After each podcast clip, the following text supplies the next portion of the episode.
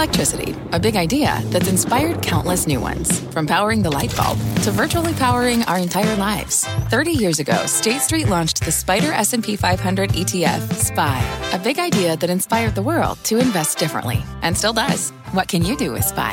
Before investing, consider the fund's investment objectives, risks, charges, and expenses. Visit ssga.com for a prospectus containing this and other information. Read it carefully before investing. SPY is subject to risks similar to those of stocks. All ETFs are subject to risk, including possible loss of principal. Alps Distributors, Inc. Distributor. Welcome to Closing Bell. I'm Scott Wapner, live from Post 9 here at the New York Stock Exchange. This make or break hour begins with high flying stocks. So many names surging lately, and questions now about what to do with them. Take some profits or continue buying and believing? We'll ask our experts that question over this final stretch. We'll also take you right up to Nike earnings in overtime. That name is on a one month tear. Stephanie Link's with us today. She owns it. She'll give you her opinion on what might happen. She's a little nervous, too. In the meantime, your scorecard with 60 minutes to go in regulation looks like this. And let's be honest, we're bracing for anything now as we head towards the close. That following what happened late yesterday. So far, so good. As you see, we're green across the board. How about small caps? A standout again. The Russell outperforming. Yields their mix today as we wait for tomorrow morning's PCE report. That's the Fed's favorite inflation metric. Takes us to our talk of the tape, the state of the rally, and whether things have gotten a little too comfortable for investors. Well, let's ask Cameron Dawson, Chief Investment Officer for NewEdge Wealth, with me here at Post 9. Welcome back. Are we too complacent? Has things gotten a little too easy? I mean, the VIX is now approaching 14 at least. It's Oh. not under 12. Yeah. What say you? I think that we're getting close to that level where complacency is a risk, but we're not there yet. We can see in sentiment measures that you are stretched, but you're not extreme. Positioning measures, you're stretched, but you're not extreme. So it means that there's still probably some room for people to get pulled into this market, to get even more joyous into the end of the year. And then we'll have to judge it very closely in 2024 to see if those measures become a risk in and of themselves. You think the market's in pretty good position for a, a pretty good year in 2024? Well, I think a lot depends on the economic outcome. A lot depends on the path of things like liquidity. Liquidity was really powerful for valuation expansion this year. Mm-hmm. Valuations are up 20% for the S&P 500. They're up over 30% for Nasdaq and tech stocks. That's unlikely to repeat in 2024. So then we turn our eyes to earnings, and that's where the economic story comes in to say we have 11, 12% earnings growth in consensus right now. Is Can that- we deliver on that, or is there upside? Do you think we can? Is that is that achievable? Is it a realistic number? It all comes down to that. Yeah. We're going to have to place our bets. Like you're going to push your chips Mm-hmm. into the middle of the table long before we get the hey, the economy is just fine, Mm-hmm. or the Fed's going to start cutting, right? The, the market's going to place its bets Yeah. ahead of that. And I do think that the number of 11% is achievable. The upside to that really comes from two key wildcards. The first one would be productivity. Is there upside to margins from things like AI? That really remains to be seen. We'll watch it closely. And then it's from M&A and IPO activity, more capital market, capital deployment. The fact that the Fed could be easing rates could enliven animal spirits and allow for more activity in capital deployment as companies feel more confident. That could be that wild card of an upside driver. Then your downside wild cards are things like recession. What about this broadening of, of the market? Do you believe that it can continue, and if so, why? I do think that it can continue, but why we want to make a big distinction between broadening of names that were quality but just left behind in 23 just because they weren't tech, and the names that are low quality that have been rallying lately on this idea of a Fed pivot and lower interest rates. That if you see the Fed not able to deliver on those interest rate cuts or interest rates move higher, those bad balance sheet names would be most at risk for reversals. So maybe they'll outperform over three months, but likely not outperform over more than that. Can you can you differentiate mm-hmm. those with more specificity for our viewers, like the kinds of stocks you're talking about? Yeah, so what we do is we screen names based on quality factors like free cash flow generation, return on invested capital, as well as balance sheet leverage. So what you've had lately is that a lot of names with the most leverage on the balance sheets going up a lot. Take a name like Boeing, it's rallied 50% over the last two months. It's not to say that it's not a, a, a you know has great drivers because of the global aerospace rebound. However, a lot of it's coming from the fact that it has 58 billion dollars of debt on its balance sheet and 18 billion of that having to be refinanced in the next three years. So how much of that is about the Fed, not necessarily the company? What about lagging sectors like energy, things that, you know, some think are going to have a rebound year. Do you, do you not? I, I think you're that, laughing. You must not. Well, I, I, I, think that we're all a little bit bruised from calling for energy to be a great place to be in 2023, and it clearly was not. I think it underperformed energy by nearly 70%. So I think that there is an I there is an allure of going overweight energy because it has been so beaten up.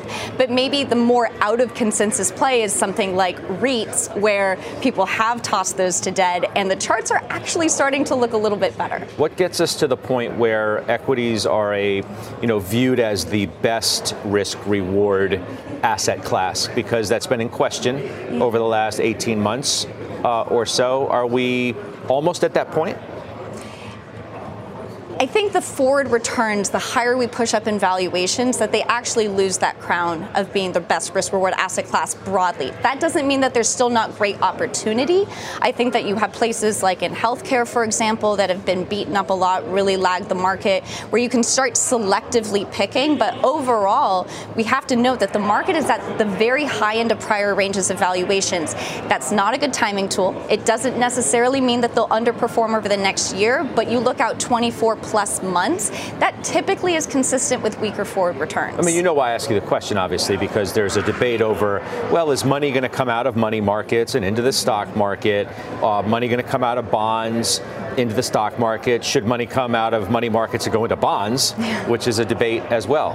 We think that there is room for money to come out of money markets into the stock market. Now, it's not the whole balance of what's in money markets. A lot of that was in savings prior to it. So consider it more as incremental, but you can measure and look at AAII stock allocations. They're sitting at about 65%. They were 70% back in 2021. So if you're trying to measure how much more can be dragged in, I would watch that, that measure. All right, let's bring in CNBC contributor Stephanie Link of Hightower into the conversation now. Welcome. Steph, um, what do you make of some of the things that Cameron said? You don't have to. You don't. We don't have to debate Boeing yet because I know. I know what she was mentioning Boeing. I, I was looking over at you like, oh, uh oh, uh oh. yeah, don't go there. Pick a fight over Boeing. We don't want to do that. No. What about the market? Well, I think you're going to continue to see a melt up. I think you're seeing massive chase because you have so many portfolio managers that are uh, losing this year relative to their benchmarks. Um, and so I think you're going to continue to see kind of Santa Claus rally. Into the first quarter of next year, I think the rally can continue because it looks like we are actually achieving a soft landing. All the economic data points to that. Last week we got better CPI data, better inflation data in general, Scott, mm-hmm. as you know. We've gone from 9% inflation to 3% annualized. Tomorrow, core PCE, big, big number. I think it's going to be fine. That was last week. This past week, though, really good housing data across the spectrum.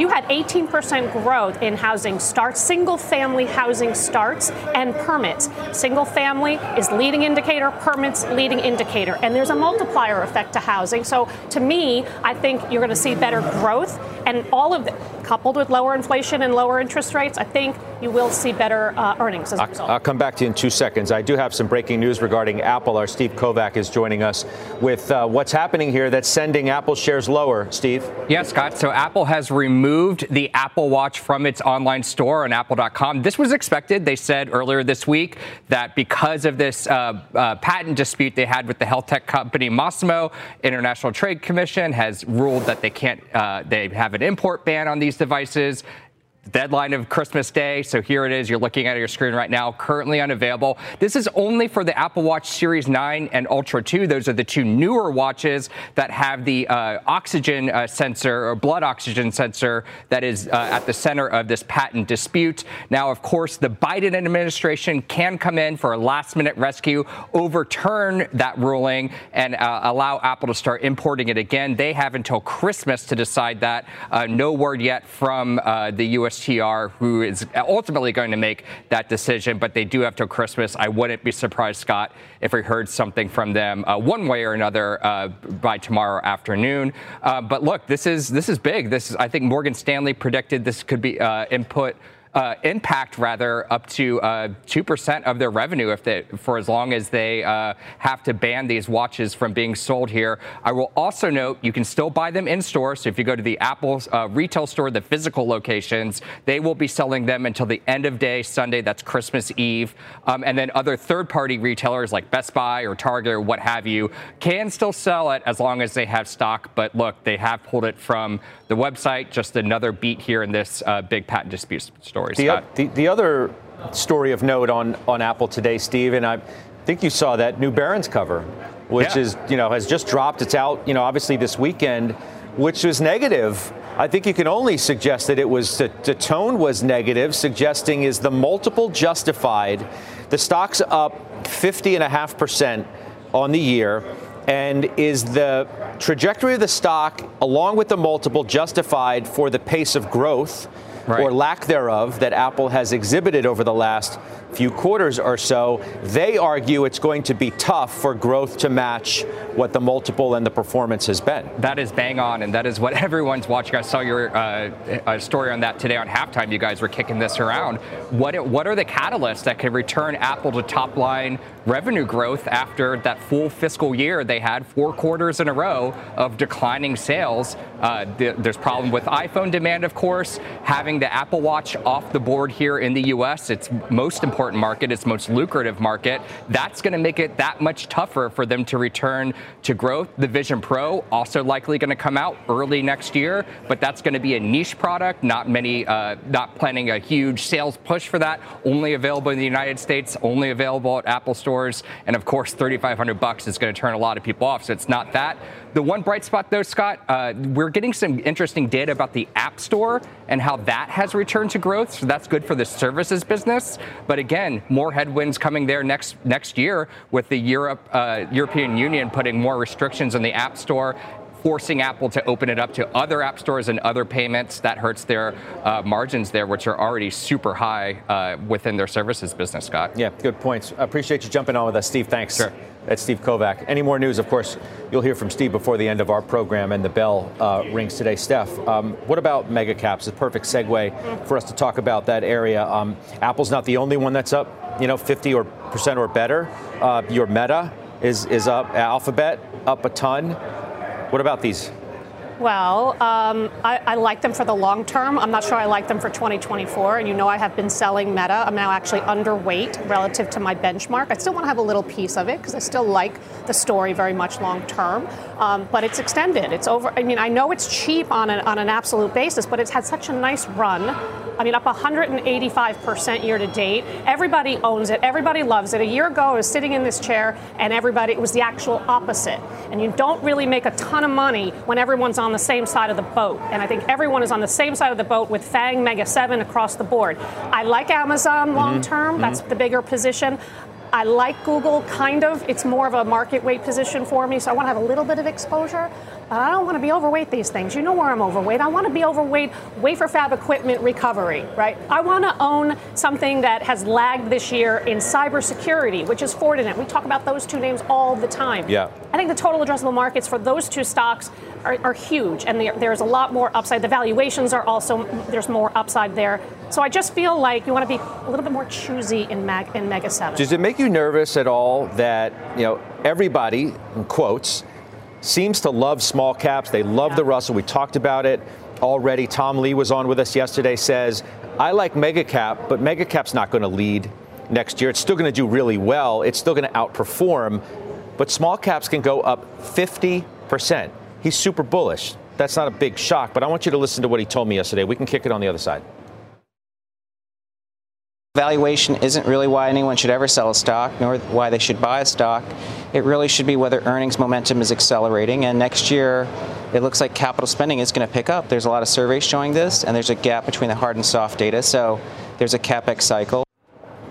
Now, you could juxtapose that against what Eric Johnston, the you know king bear, told me two days ago, sitting in that very seat, that this hype about earnings is not going to live up to the hype. Lag effects are still going to take um, effect, and, and that's why he remains bearish. So, what what side would you sort of lean into?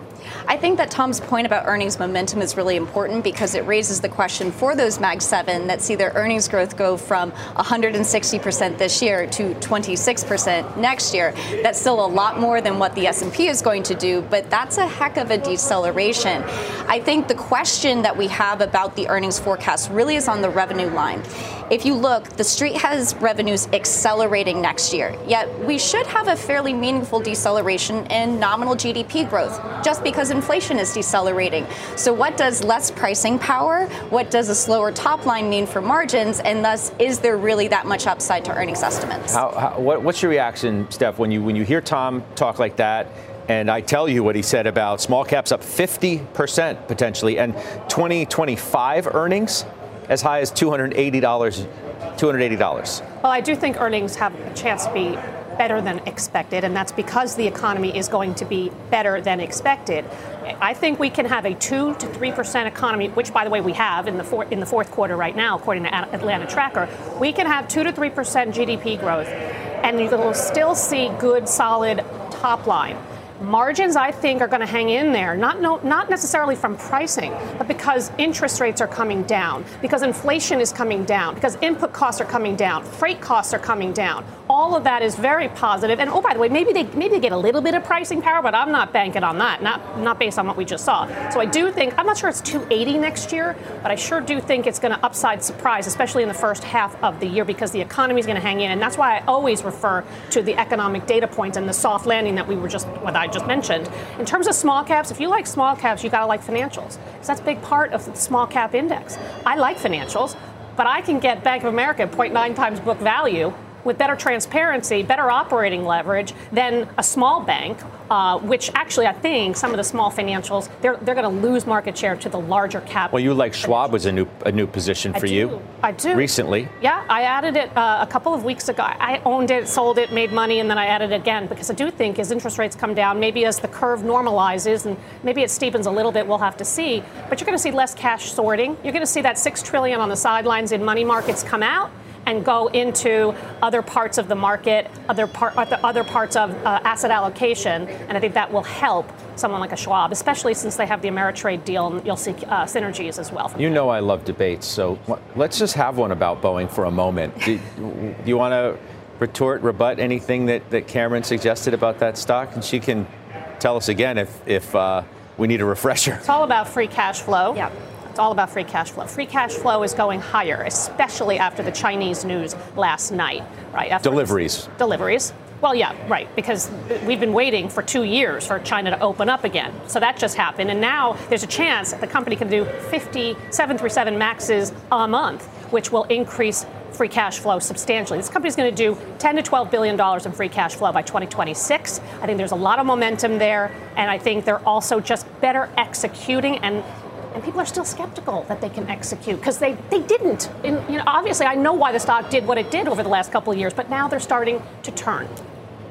Yeah, I think for the first time in five years, you actually have the stock price trading above the analyst price. And so all the analysts are chasing this recent move.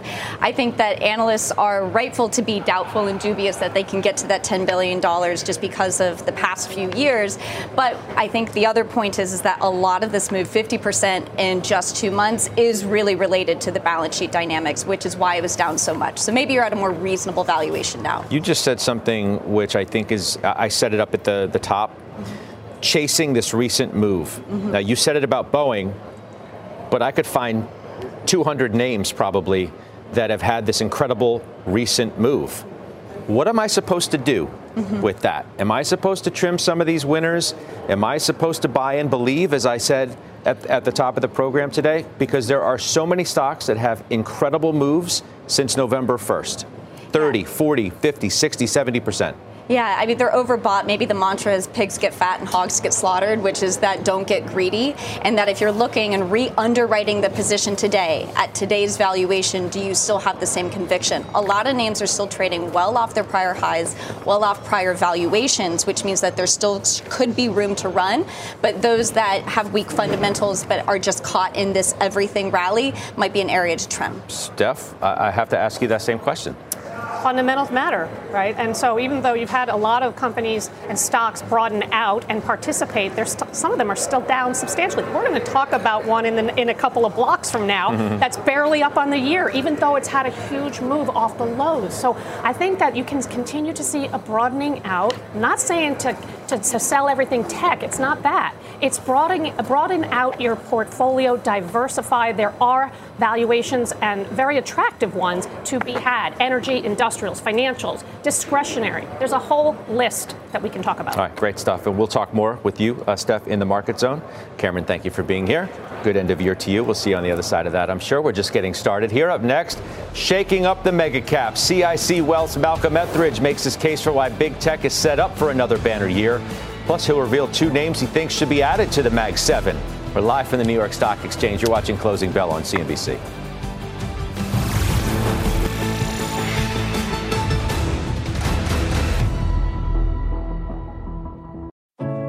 What does it mean to be rich? Is it having more stories to share or time to give? Is it being able to keep your loved ones close or travel somewhere far away? At Edward Jones, we believe the key to being rich is knowing what counts. Your dedicated financial advisor will take a comprehensive approach to your financial strategy to help support what truly matters to you. EdwardJones.com slash find your rich. Edward Jones, member SIPC. From their innovative practice facility to unmatched views from the fairway, the PGA of America is helping lower scores and elevate fan experiences with 5G solutions from T Mobile for Business. Together, we're using AI powered analytics to expand coaching tools and bringing fans closer to the pros with 5G connected cameras. This is game changing innovation. This is the PGA of America with T Mobile for Business. Take your business further at T Mobile.com/slash now.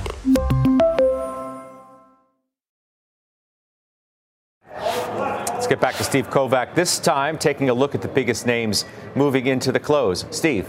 Hey, Scott. Yeah, Ford and General Motors are moving higher today thanks to analysts over at Morgan Stanley. The bank is reiterating both stocks as overweight heading into 2024, which is giving a slight bump to both automakers. Morgan Stanley believes both companies can generate strong free cash flow from their internal combustion engine business while also continuing to invest in EVs. And let's stick with autos here. CarMax shares jumping after the company posted an earnings beat for the third quarter. CarMax also said it would reinstate reinstate its stock repurchase program, which has the stock moving about 4% higher right now this afternoon.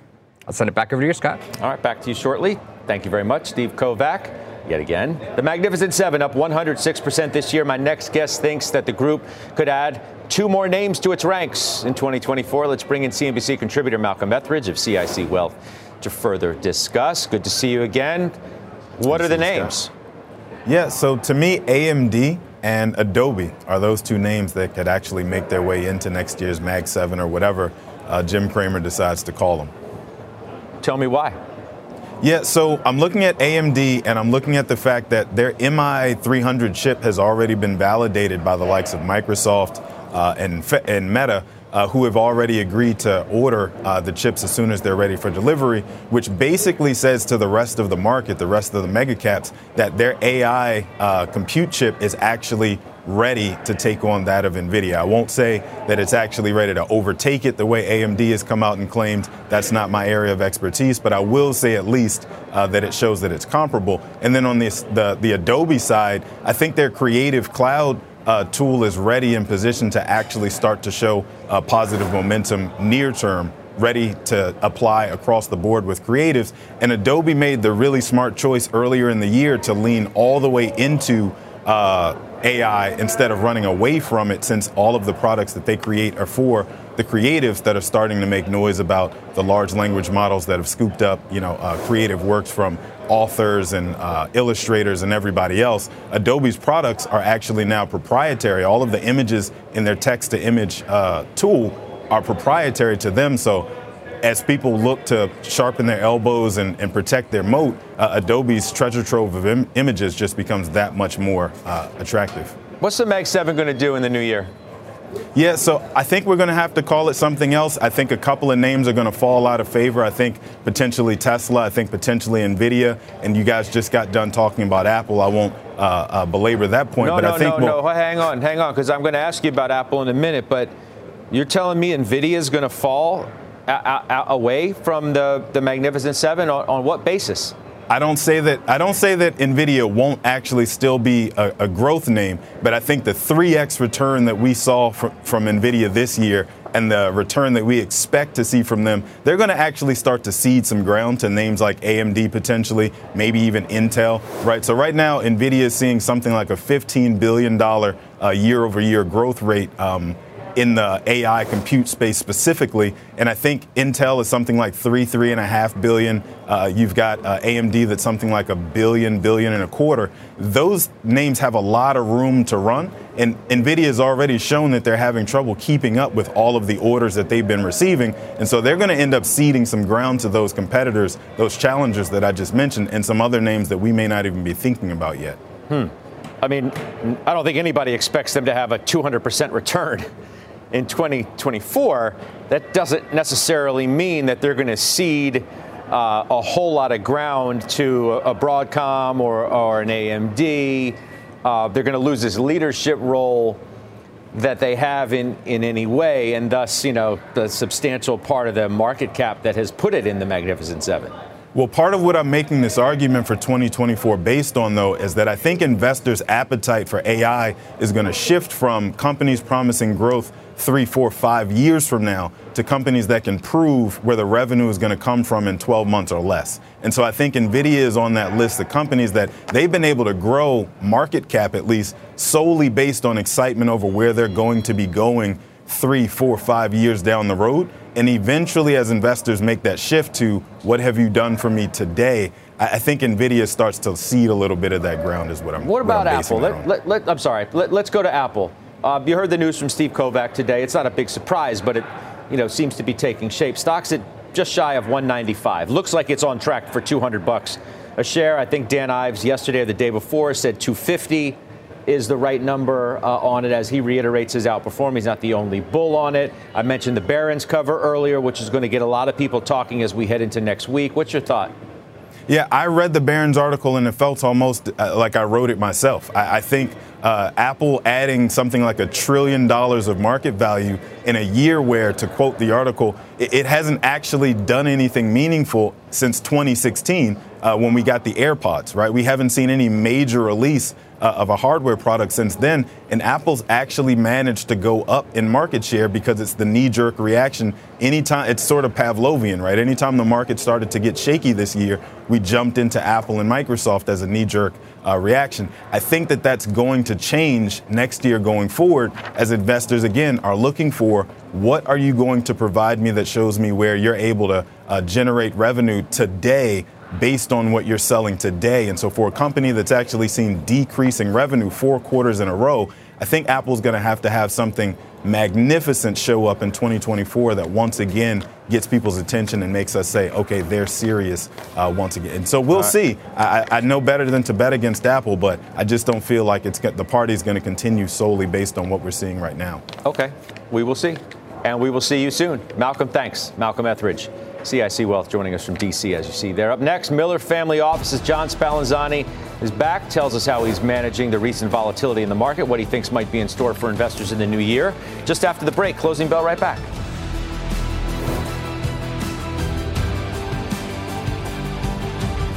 This episode is brought to you by AARP. 10 years from today, Lisa Schneider will trade in her office job to become the leader of a pack of dogs. As the owner of her own dog rescue, that is. A second act made possible by the reskilling courses Lisa's taking now with AARP to help make sure her income lives as long as she does.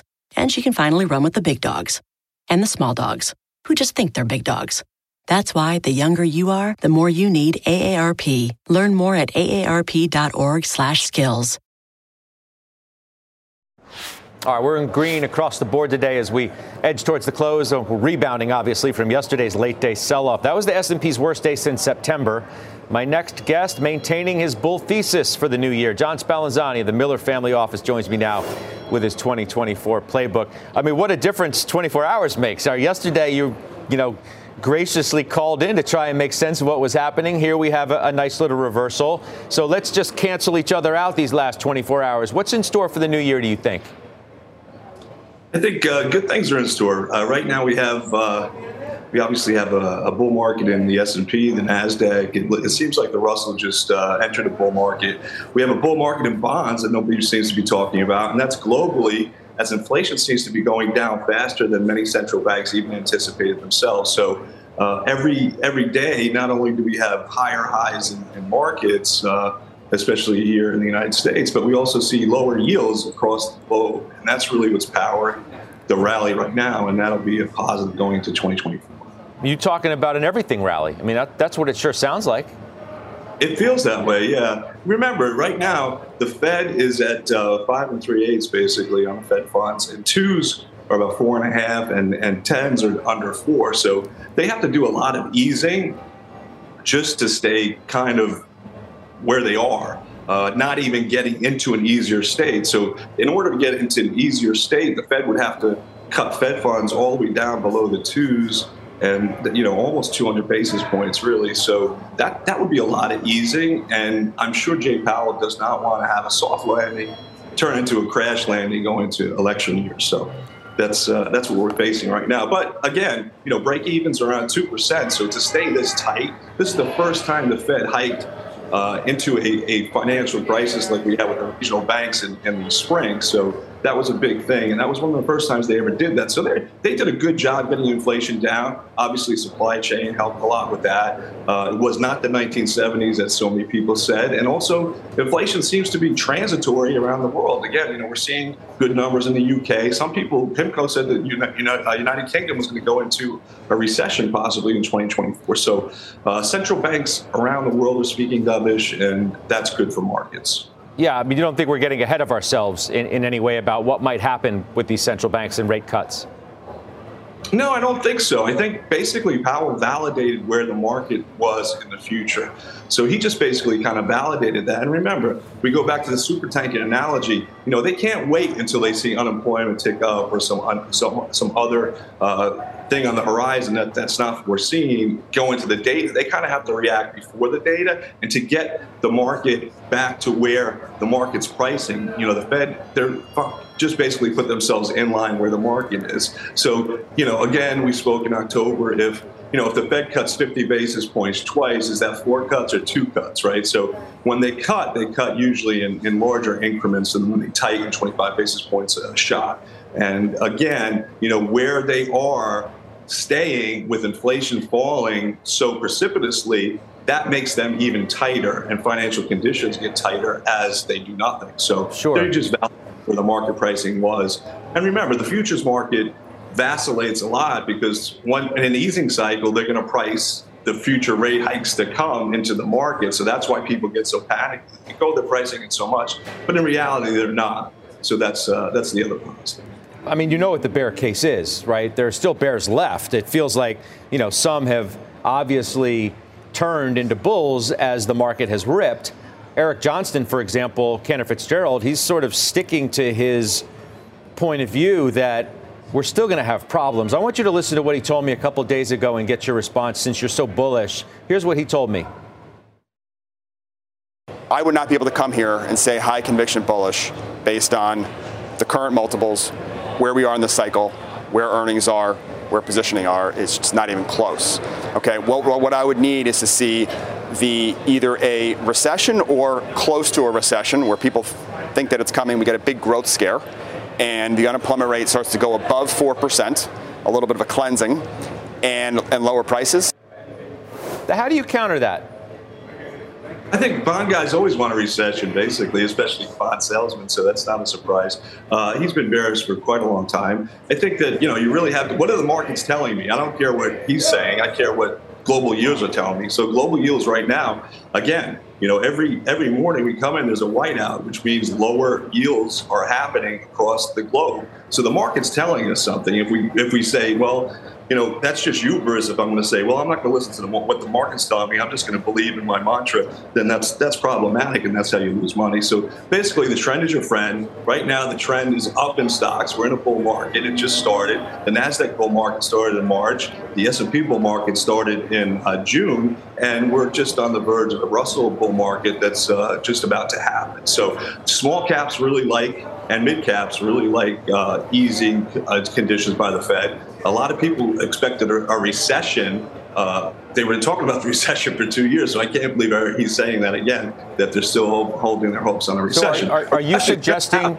Are, are you suggesting? I mean, because look, let's be honest. It remains to be seen whether earnings are going to live up to the hype whether we're going to get the cuts we think we, we are, and whether the economy is going to continue to stay out of the mud. Um, are you suggesting, though, that we could get double-digit gains out of the S&P next year? That's what usually happens in bull markets. Good things happen in bear markets. Bad things happen. So I don't know the, the with the expansion that we saw in the breadth uh, from the October lows and into November, you know, we had a huge move, move in the Russell, but that was kind of like back to even. So it wasn't, it wasn't, uh, they were trailing the whole year. Everybody's talking about Magnificent Seven, and the, and the breadth expansion is actually positive for the whole market. The more stocks that are involved, the better it's going to be for everyone. So uh, value is obviously uh, favorable in that environment with lowering rates, and as well as small and mid caps, which really have trailed uh, for the for a long time. You see the equal weight uh, S&P is obviously doing better since the lows in October, November. That's a positive because you had the cap weighted index really taking taking the lead early on. And that's what usually happens in a bull market, right? You see the best stocks, the most powerful stocks kind of get us to that 20%. And then as we go forward, as the bull market ages, you see the, the rest of the market come up. And that's that's where we are right now. And that's why we see the small and mid doing so much better. You may disagree with Eric, but just so we're on the level, he's the head of uh, equity derivatives and cross asset. He's not a bond salesman. Okay, he, he right? said he said that. In. Okay. Well, Cantor Cantor likes uh, bonds. I know that. Uh, Whether they like it or not, I mean, I, I, just want to make sure we're on the level here. All right. Yeah. well, yeah, he's a bear and he's been wrong. So let's be on the level. We're, the bulls have been right, and that's that's where we stand. So until he's right and the recession comes, you know, we'll see what happens. We'll see you soon. Thanks, John. Great. All right, that's John Spallanzani joining us. Up next, we're tracking the biggest movers as we head into the close. Steve Kovach standing by with that. Steve? Yeah, Scott, hope you're hungry because we got one name behind your favorite falafel bowl and another known for their namesake desserts making moves as we head into the close. We'll reveal all those when Closing Bell returns after this.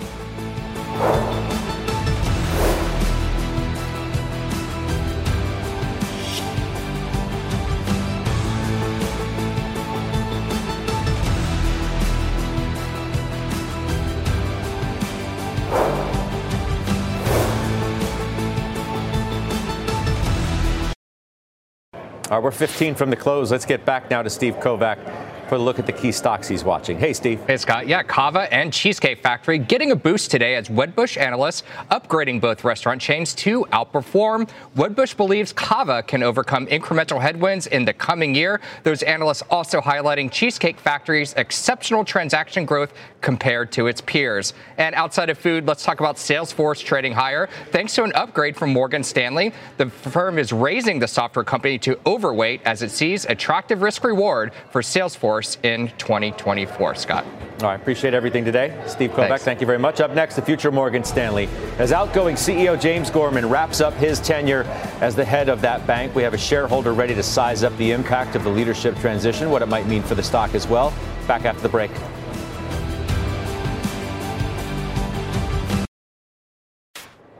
Well, we're less than 15 minutes away from Nike earnings. We're going to run through the key themes to watch when those results hit the tape in OT when we take you inside the market zone next. What was my ambition when I was starting out? Survival. I love the word ambition. Ambition is passion. It's a key ingredient of greatness. To me, ambition is being undaunted by the impossible. I'm ambitious for the nation. I'm ambitious for its people. I'm ambitious for my people. My ambition has always been to seek the truth. To learn as much as I possibly could. To make an impact. I believe in dreaming big. I always have. My ambition is to show gratitude, Yes. Ambition. it's got America written all over it. Ambition really is the foundation of capitalism. I wanted to do great things in this country. My ambition is to do very well in business and to take those profits and recycle back in society to try to make the world a better place. Everything can be a reality. I see ambition everywhere. In many ways, ambition, human ambition, is what drives the world.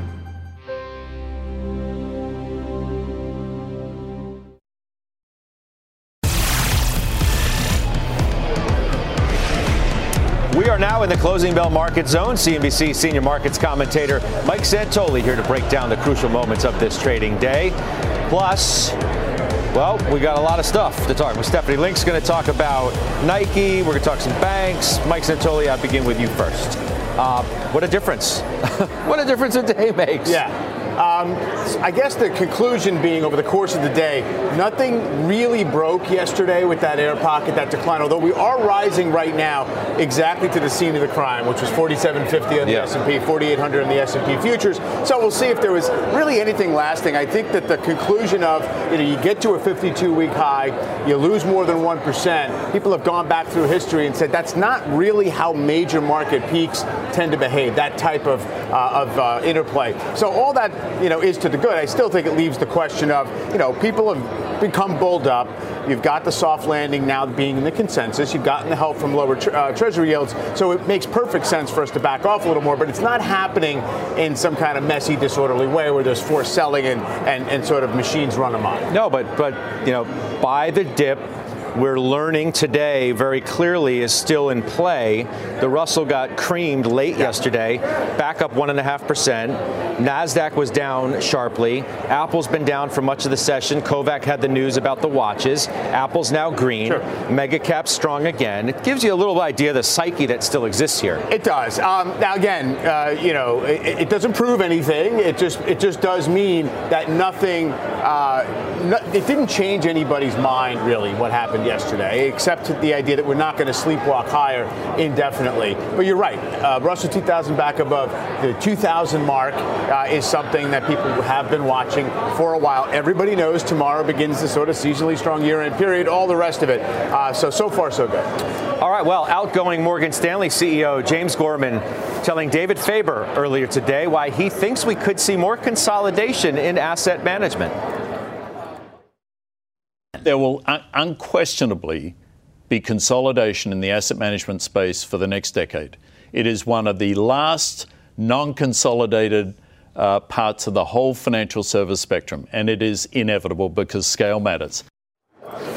We, of course, miss, uh, wish Mr. Gorman very well in his uh, next act, whatever that may be, golf or otherwise, as he said uh, on, on our air today. You own the stock. I do. What do you think about the consolidation? Well, I will tell you first and foremost, it's been a great stock under him, 100, up 141% since he became CEO. So he's done a great job. I'm not surprised at the comments. Asset management and wealth management are two areas within financials that the big banks are gravitating towards because they need to diversify. They need to get away from the spread business. You don't get a multiple for spread business, but you will get a multiple for higher growth, more diversification, better ROE, and that's exactly what he has done. Oh, that was going to say that. They, they've given you the playbook Yes. about how valuable that franchise is for their business. It's been, been the differentiator. One of the reasons I actually added to the position uh, was because of the E-Trade acquisition back in 2020, and I really kind of understood what they were what they were going after. But he did such a good job explaining it,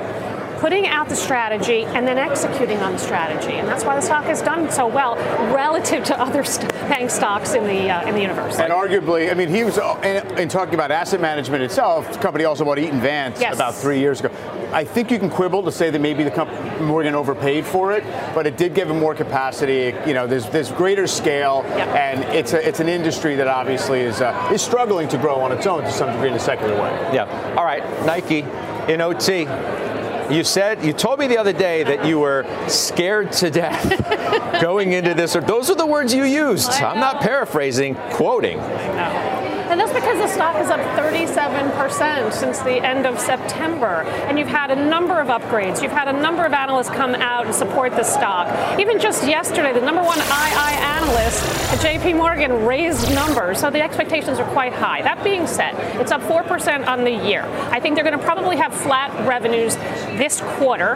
The big question is what happens to gross margins. And we learned from Costco that when their margins expanded, that lower freight, lower input costs really helped them. And in addition, better inventories. A year ago, inventories were up 43%. I expect them to be down. That will help markdowns, that will help margins, and DTC transition. Now, going forward. I thought you were going to say China was the, the most important thing we need to hear for going forward here. Well, I think on the revenue line, China is the question mark. Is it going to grow 10, 15%? But it's going to grow. I think it's the margins. Can they?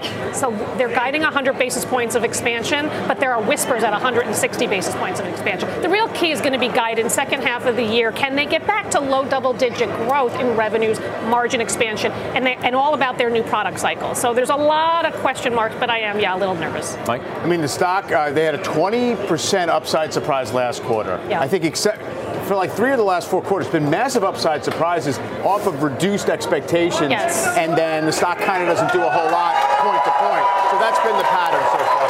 All right, so they're cheering a little bit early, but I guess there's good reason because we look a lot different than we did yesterday at this time. Remember, we went out near 500 points to the downside. The Dow Jones Industrial Average back above 37,400. That's because we're looking at a 326, 29, 330 point gain here. Russell, the outperformer yet again, up one and a half percent. Now we've set the stage for Nike in OT. Steph's going to be watching. You know that. Hope all you will be too with Morgan and John.